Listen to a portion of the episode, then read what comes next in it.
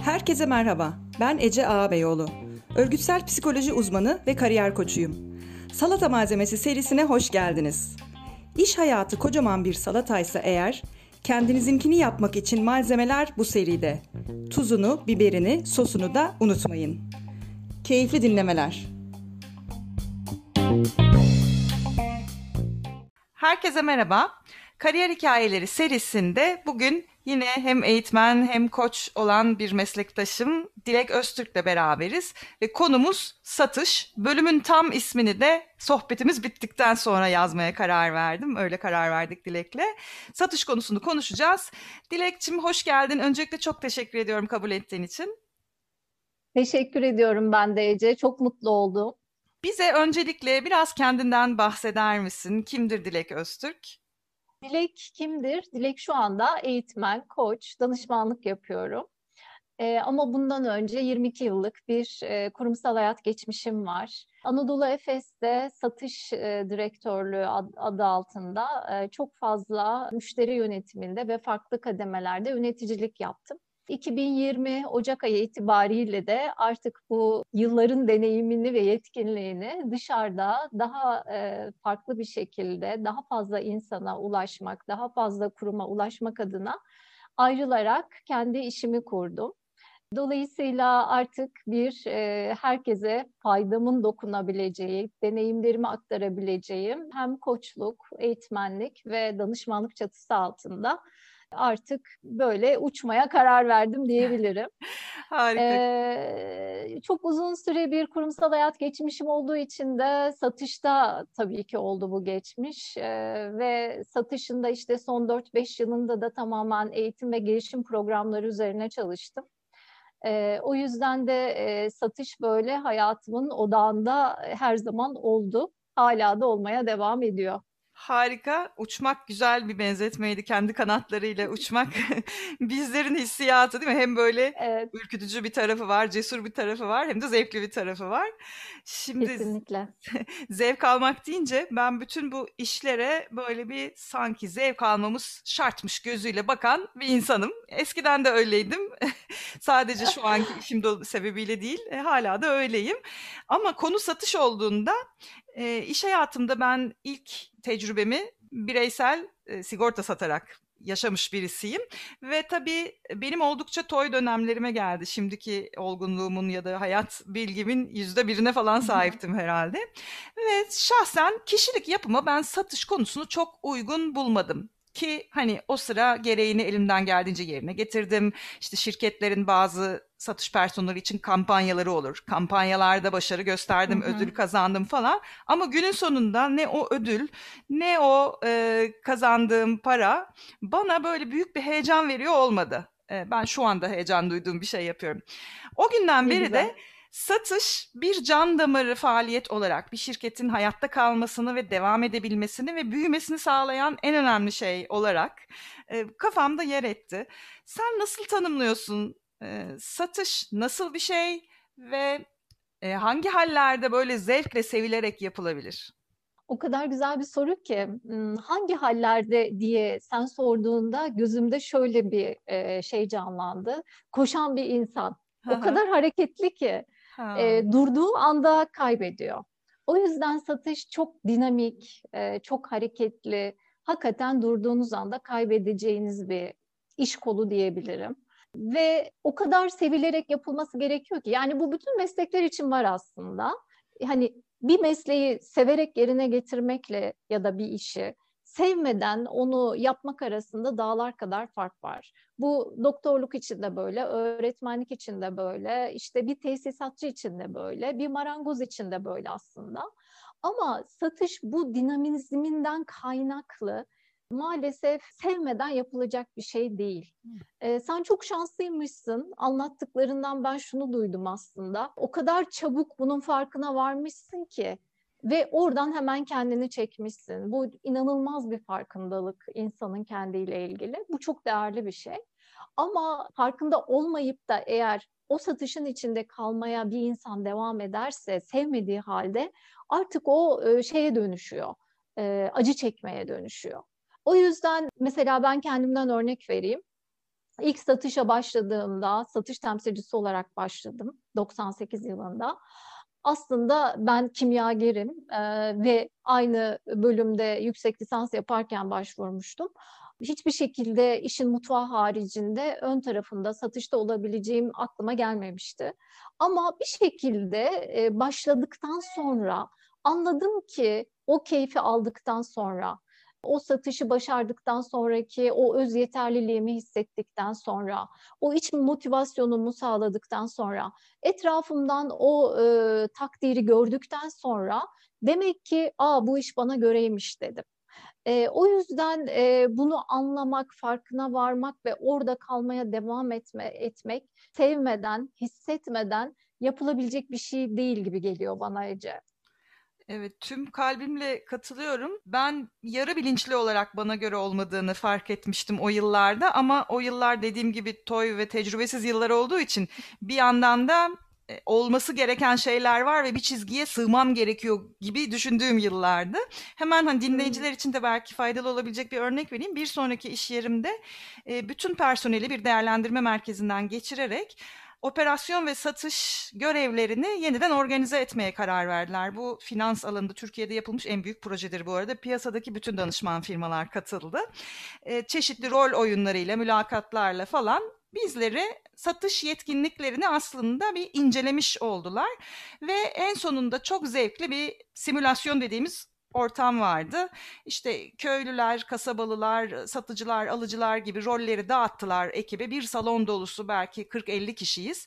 Grup grup e, zamana karşı yarışarak bize verilen kurallar çerçevesinde bir takım malları alıp satıyoruz. Bir yandan zaman ilerliyor, bir yandan kasaya para atıyoruz, yeniden çıkıyoruz falan. Ve onun sonunda süreyi durdurdular. İşte her takımın puanı belli oldu. Bir sıralama, bu bir yarış. Arkasından dediler ki peki şimdi size 5 dakika ekstra süre veriyoruz. 5 dakika içinde ne yapabilirsiniz tekrar yapın. İşte o 5 dakikada ben şunu düşündüm. Ya ne gerek var? Oynadık bitti. Şimdi 5 dakika daha benim isteğim mi değişecek bu konuda dedim ve bittikten sonra da hemen bize değerlendirme formları dağıttılar.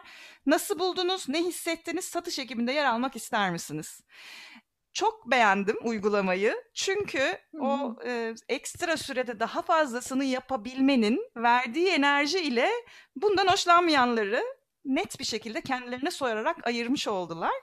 E, sonra yani özetle ben kendimde böyle fark ettim ama sen de bahsederken bu koşmazsan işte durursan olmaz hep hareket halinde olmalısın hissini ve bu dışarıdan tetiklemeli dinamizmi seviyor olmak gerekiyor. Sanırım bu tür insanlara Kesinlikle. uygun. Kesinlikle. Aynen aynen yani o hareket halini sevmek gerekiyor. Ee, ve durumsallığa açık olmak gerekiyor. Yani her an her şey değişebilir bir mühendis ya da bir yazılımcı ne yapar? Önüne gelen kodu yazar ya da onun çerçevesi bellidir. Ama satışta maalesef gün içerisinde yaşadığın girdi çıktı o kadar fazla ki e, sen anlık durumsal kararlar vermeye açık olman gerekiyor. Anlık hareket etmeye açık olman gerekiyor. Ve hep hareket halinde olmaya açık olman gerekiyor. Dolayısıyla e, kesinlikle doğru söylüyorsun. E, öyle olmak lazım. Yani hareket halinde olmak lazım, durmak, kaybetmek. evet. Peki sen bir yandan satış koçluğu yapıyorsun. Ee, evet. Burada rastladığın, gözlemlediğin yani insanların en çok zorlandığı ya da gündeme getirdiği şeyler neler? Bir yorum yapabilir misin bize? Şöyle diyebilirim. İnsanların bir kere satışçının iletişim tarafının çok güçlü olması gerekiyor. Yani karşı tarafı dinlemesi lazım, doğru sorular sorması lazım. O doğru sorularla doğru bilgilere ulaşması gerekiyor. O yüzden e, o iletişim tarafı insani olarak çünkü insan insana yapılan bir şey bu. Çok iyi insani özelliklerle, insan odaklılıkla e, bu iletişimi yönetmesi gerekiyor. Dolayısıyla burada insanların en fazla zorlandığı şey ben şunu gördüm. Bu iletişimi yönettiklerini düşünüyorlar ama gelişime açık olduklarını da düşünüyorlar. Bu farkındalık çok değerli bir şey. Burada en fazla zorlandıkları şey, şimdi bir satışçı ortada. Yani şöyle iki ucun ortasında. Bir tarafta müşteri var, bir tarafta da hizmet ettiği, çalıştığı kurumu var, organizasyonu var. En çok insanların zorlandığı şey bu ikisi arasında kalmak. Şimdi organizasyonun e, çizdiği bazı temel unsurlar var. Belli sınırlar var. Belli ona verdiği yetkinlikler var. Dolayısıyla müşteriye de sonuçta müşteriyi tanıyan kişi de satışçı. Müşteriye karşı da kendini sorumlu hissettiği bazı konular var. En fazla insanlar bu iki uç arasında kaldıklarında zorlanıyorlar. Bu iki ucun iyi bir terazi gibi düşünürsek onu tartmakta zorlanıyorlar aslında. En fazla zorlandıkları konu bu ve ya işte ben örnek veriyorum. Müşteriye bunu söz veriyorum. Çünkü bunun söz verileceğini ben biliyorum. Ama ben geriye döndüğümde orada organizasyonda bir şeyler değişmiş olduğunda ya da o bana negatif olarak döndüğünde ben karşı tarafa mahcup oluyorum. Yani bu iki denge, dengeyi yönetmek konusu satışçıların en büyük problemi gibi geliyor bana. En fazla duyduğum şey de bu. Ben de sen anlatırken kendimi o kişinin yerine koyuyorum. Bana çok rahatsız edici gelirdi kesinlikle. ee, zor yani organizasyon içinde bunları yönetmek ama belki de bu işin doğal bir parçasının da bu zorluk olduğunu mu kabul etmek lazım? Şimdi şu an aklıma gelen. Evet, zorluk olduğunu kabul etmek lazım ama burada birazcık organizasyonlara da daha fazla da iş düşüyor satışın sürdürülebilir olması için. Niye diyeceksin? Çünkü organizasyonların orada satışçıyı serbest bırakacağı alanı çok iyi belirlemiş olması lazım. Çok temel ana hatlarda yolu çiziyor olması lazım. Bir ürünü eğer satışçıya sen sat diye verdiyse bununla ilgili olan bütün bilgileri net bir şekilde satışçının bilmesi lazım. Yani ben mesela şunu duyuyorum bazen daha küçük firmalarda ya evet sen müşteriye bunu okeyleyebilirsin diye geriye dönüp yöneticisine sorduğunda bir satışçı okey cevabını alıyor. Sonra gidiyor müşteriye diyor ki ben evet bunu size verebiliyorum onayını aldım diyor. Sonra tekrar yöneticisine döndüğünde aa onu yapamayız çünkü o geçti artık diyebiliyor. Ya da işte ya evet o gün sana ben onu söyledim ama maalesef şu anda yeni bir karar alındı şu anda onu yapamıyoruz diyebiliyor. E o zaman ne oluyor? Ortada inanılmaz satışçının demotivasyonu, inanılmaz işte orada artık müşteriye karşı yaşadığı sorumlulukla ilgili demotivasyon, negatif duygular vesaire. E o zaman satışçıyı siz orada kaybediyorsunuz. O yüzden o, o yüzden organizasyonun orada netliği, çizdiği yol, satışa dair satışçıya ver, vereceği araçlar, kullanacağı araçları net olarak belirlemesi lazım. O yüzden de mesela ben çalıştığım şöyle söyleyeyim, hep konudan konuya geçiyorum ama e, şöyle bir örnek vereyim Ece, e, aklıma geldi. Benim e, çalıştığım sektörde bir firmanın her zaman müşteri memnuniyet derecesi her zaman yüksek çıkardı. Bütün Hı. işte yıllık o Ipsos araştırmalarında, Nielsen araştırmalarında Hı. her zaman yüksek çıkıyor. Ya şimdi biz müşterilere bakıyoruz. Ya neden yüksek acaba? Yani müşteri memnuniyet araştırmaları çünkü firmalara, kurumlara çok ciddi geri dönütler veren. Eğer onların sonuçlarıyla organizasyonlar kendilerine bir ayna tutarlarsa inanılmaz yol alabilecekleri e, raporlardır onlar. Sonra baktık ki aslında e, tabii bu temsilciliğimizde bizim ilk gözümüze çarpan bir şey ama daha sonra görüyorsun ki aslında bu firma müşteriye daha fazla iskonto verdiği için değil. Hı hı. E, bu firma işte çünkü vermiyor. E, ya da bu müşteriye daha fazla gelip gittiği için sevilmiyor. Hı hı. Ya da işte bu firma daha fazla promosyon verdiği için sevilmiyor.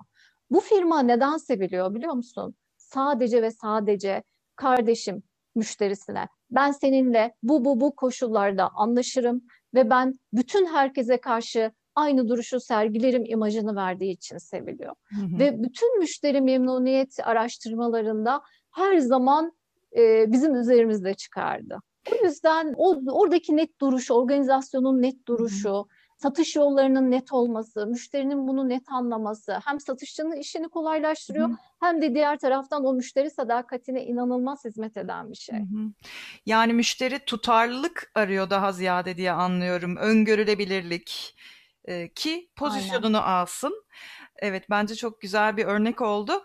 Şimdi demin ben de organizasyon boyutu soracaktım. Oraya biraz geldin. Satışçının nasıl desteklenmesi gerektiği kendi arkadaş çevremden de satış pozisyonlarında çalışanların bazılarının bu sebeple iş değiştirdi, değiştirdiğini hatırladım.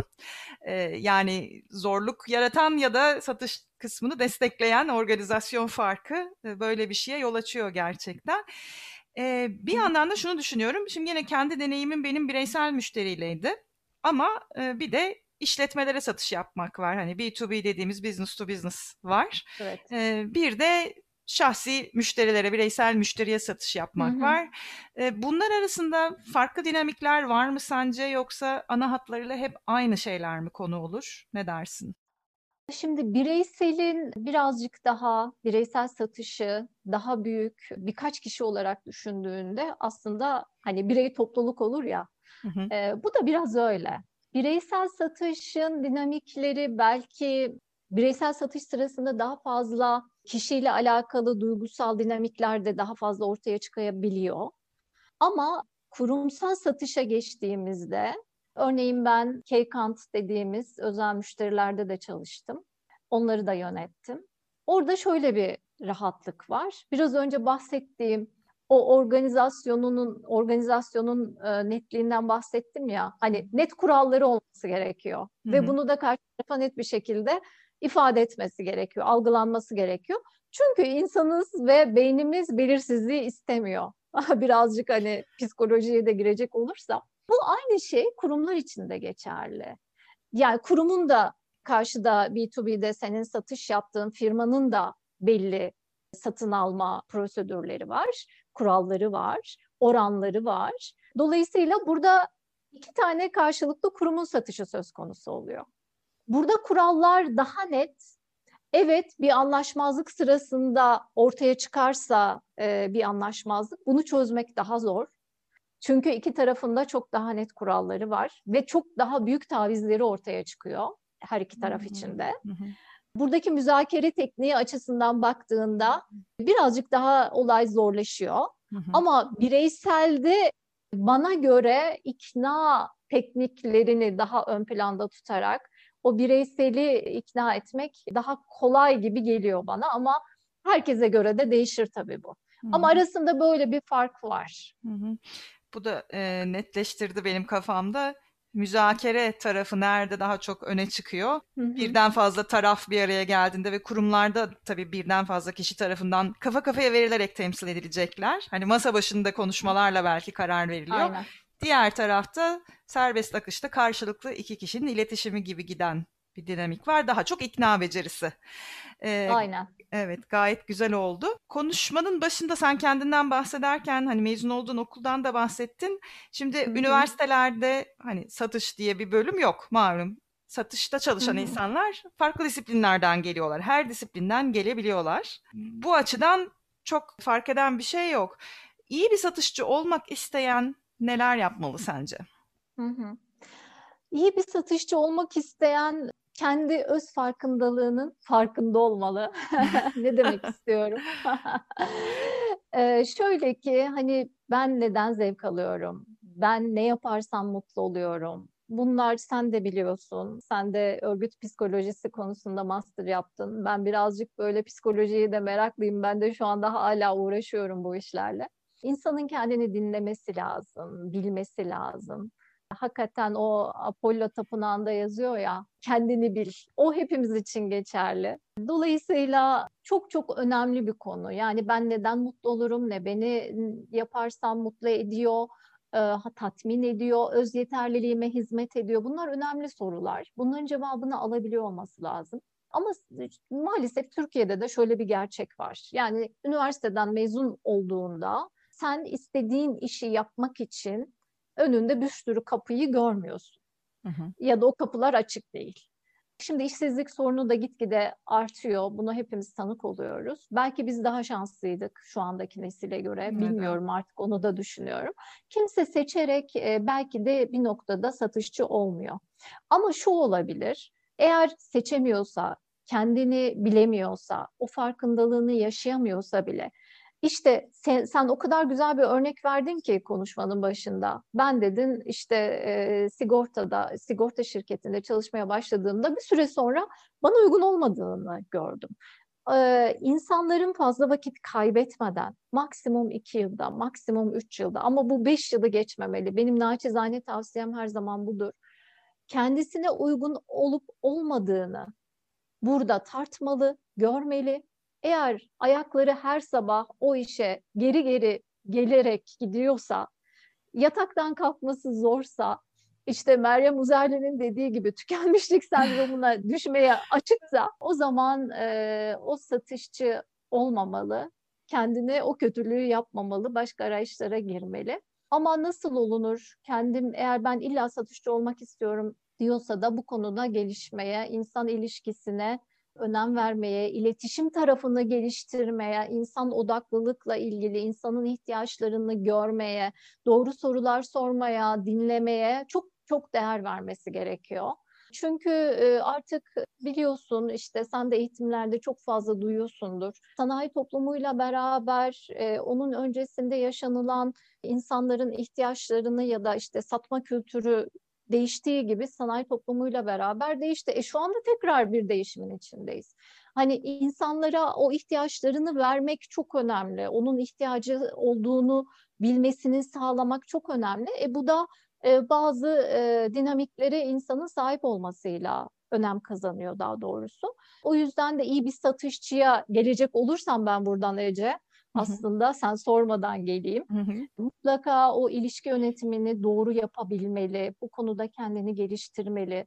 Öz yeterliliğine o kadar önem vermeli ki öz yeterliliğini artırmalı. Yaratıcı düşünebilmeli, durumsal hareket edebilmeli ve yaptığı ürüne ve işe inancının da tam olması gerekiyor. Yani o inanç meselesi çok önemli bir konu işini çok iyi takip etmesi gerekiyor. Çünkü biraz önce söylediğim gibi aslında satışçı deyince koşan bir insan benim gözümde hep canlanır. O yüzden de onu çok iyi takipte olması gerekiyor. Müşterisini iyi tanıyabilmeli, ihtiyaçlarını doğru belirleyebilmeli vesaire. Bu şekilde uzayan giden bir sürü liste ben sayabilirim. O yüzden de iyi bir satışçı olunur mu? Olunur. Bu hı hı. tamamen kişinin kendisine bağlı. Çok e, şey iyi oldu çeşitli faktörlerle böyle bir harita gibi sen önümüze dizdin. Belki hani dinleyenlerden isteyen varsa orayı geri alıp bütün bu maddeleri not alıp belki şöyle bir kendine göre puanlayabilir. Bunlardan hangisi benim en çok dikkatimi çekti ya da üzerinde en çok durmam gereken diye belki bir iki tanesi kulaklarına farklı gelmiştir.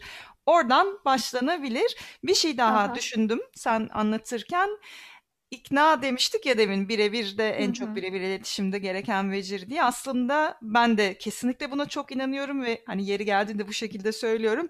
İnsanın kendini ikna etmesiyle başlayan bir şey. Yani ürüne ya da şirketine ya da yaptığı şeye kalpten inanmadığı durumda galiba sürdürülebilir olmuyor. Ee, bu da bana geçmiş tecrübemle ilgili yeni şeyler düşündürttü. Güzel bir farkındalık anı oldu. Teşekkür ederim. ben ee, teşekkür ederim. Şimdi dünya değişiyor, yeni bir değişim dönemindeyiz dedin. O sırada da şunu düşündüm. Öyle bir değişiyoruz ki sanki eskiye göre çok daha fazla insan kendi işini yapar hale geliyor, geliyor ya da küçük işletmeler kuruluyor bu dönemde.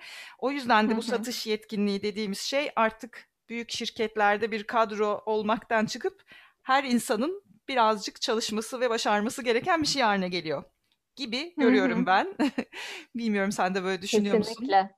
Ben de öyle düşünüyorum. Zaten birazcık böyle yeni dünyayı takip etmeye başladığında dinleyenlere de çok tavsiye ederim.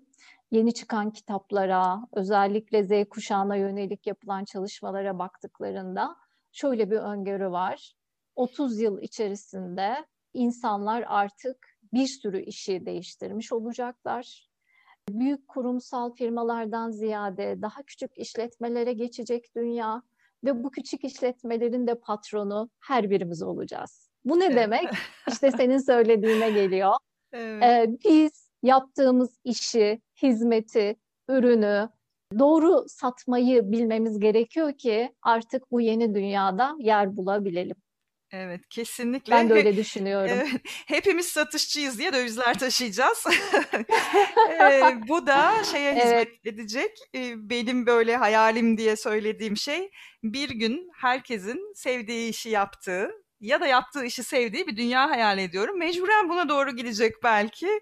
Umarım Aa, çok evet. sancılı gitmeyiz de sancısız gideriz Dilek.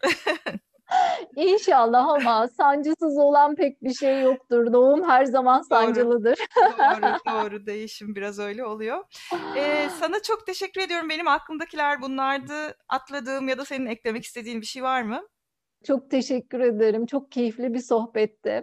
Hatta sen bir soru soruyorsun. Ben kaptırıp gidiyorum. Umarım dinleyenler için de anlaşılır olmuştur.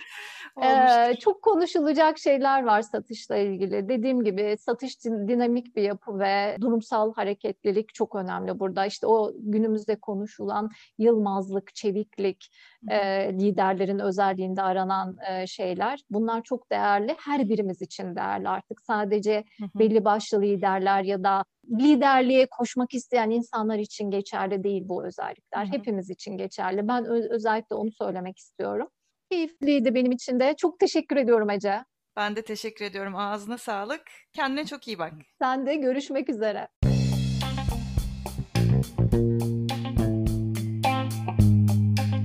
Dinlediğiniz için teşekkürler. Benim adım Ece Ağabeyoğlu. Örgütsel psikoloji uzmanı ve kariyer koçuyum. Bu podcast yayınlarımı beğeniyorsanız ve çevrenizde faydalanabilecekler varsa paylaşmayı ve takibe almayı lütfen unutmayın. Bana ulaşmak için Instagram ve LinkedIn'de Ece Ağabeyoğlu hesabıma doğrudan mesaj atabilir, ece.kendiyolun.com adresine mail gönderebilirsiniz. Kendinize çok iyi bakın.